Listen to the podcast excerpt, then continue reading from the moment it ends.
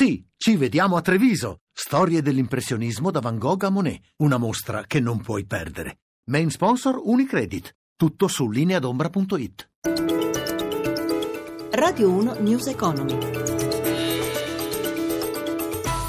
Ben trovati all'ascolto da Amalia Carosi. È in corso alla Camera l'esame dell'autorizzazione chiesta dal Governo per aggiornare gli obiettivi di finanza pubblica 2017.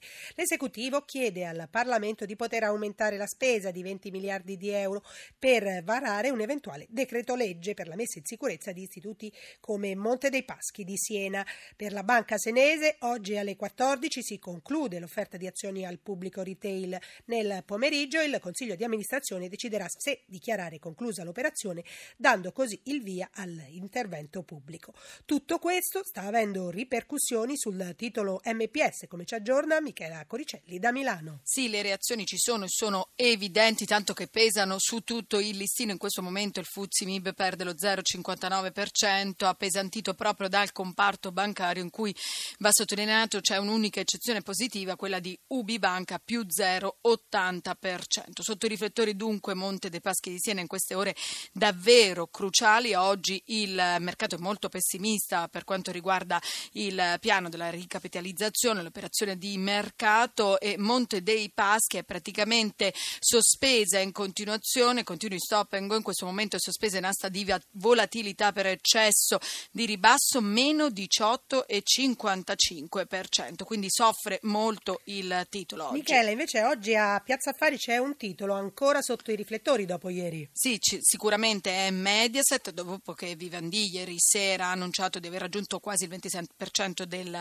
capitale, quindi a breve distanza, ricordiamo, da quel 30% in cui diventa obbligatorio lanciare un'OPA. Oggi il titolo era partito con un vero e proprio sprint, guadagnando fin da subito quasi l'8%, poi è stato sospeso anche questo in asta di volatilità per eccesso di rialzo, poi è tornato alle contrattazioni, si è stabilizzato in questo momento, guadagna il 2%. Come vanno invece gli altri indici europei? Le altre borse sono contrastate, Londra leggermente negativa, meno 0,08%, piatta Francoforte, Parigi meno 0,32%. Poi c'è lo spread, il differenziale fra BTP italiano e Bund tedesco, che va segnalato un leggero calo a 157 punti base, con il rendimento del nostro titolo decennale all'1,80%. E infine, per quanto riguarda il mercato monetario, euro ancora una volta più debole perché scende sotto sotto la soglia di 1,04 dollaro. Ed è tutto, la linea va allo studio. Grazie Michela Coricelli. Natale in chiaroscuro per il turismo. Secondo la Confesercenti gli italiani in vacanza spendono di più, ma sono sempre meno quelli che trascorrono le feste fuori casa. Il presidente di Asso Turismo Confesercenti, Claudio Albonetti. Direi che è una ricerca molto interessante. Beh, intanto aumenta anche se di poco più 3,2 eh, la spesa media di ogni vacanziero, siamo sui 668 euro. Diminuisce il periodo, questo a causa del fatto che quest'anno eh, le due festività principali, Natale e Capodanno, sono nel fine settimana, quindi non ci sono punti. Quello che però fa un pochino pensare è che comunque il numero totale degli italiani che andranno in vacanza diminuisce di quasi 2 milioni, passiamo dai quasi 12 milioni del 2015 ai 10 milioni di quest'anno e che si allarga la forbice tra nord e sud. A un nord eh, dove corrisponde circa un 26% di gente che se ne va fuori per le, le vacanze e al sud contrappone un 18%, quindi un dato molto meno importante, diciamo così. Diminuisce il numero di persone che andrà in montagna, questa è un po' una costante degli ultimi anni, tengono invece le città d'arte e quest'anno entra di prepotenza e di diritto anche Matera, come dire la cultura paga anche in termini di flussi turistici.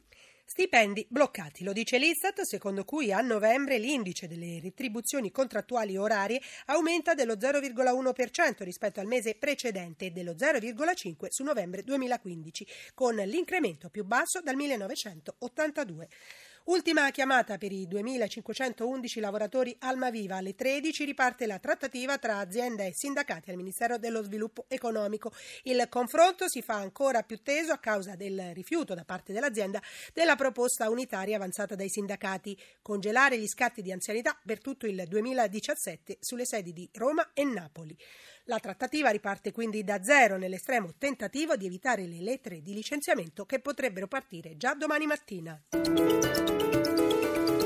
News Economy torna oggi pomeriggio alle 17.32. Ringrazio Cristina Pini, redazione e Fabrizio Rocchi per il supporto tecnico. Da Amalia Carosi, buon proseguimento d'ascolto sempre su RAI Radio 1. Radio 1 News Economy.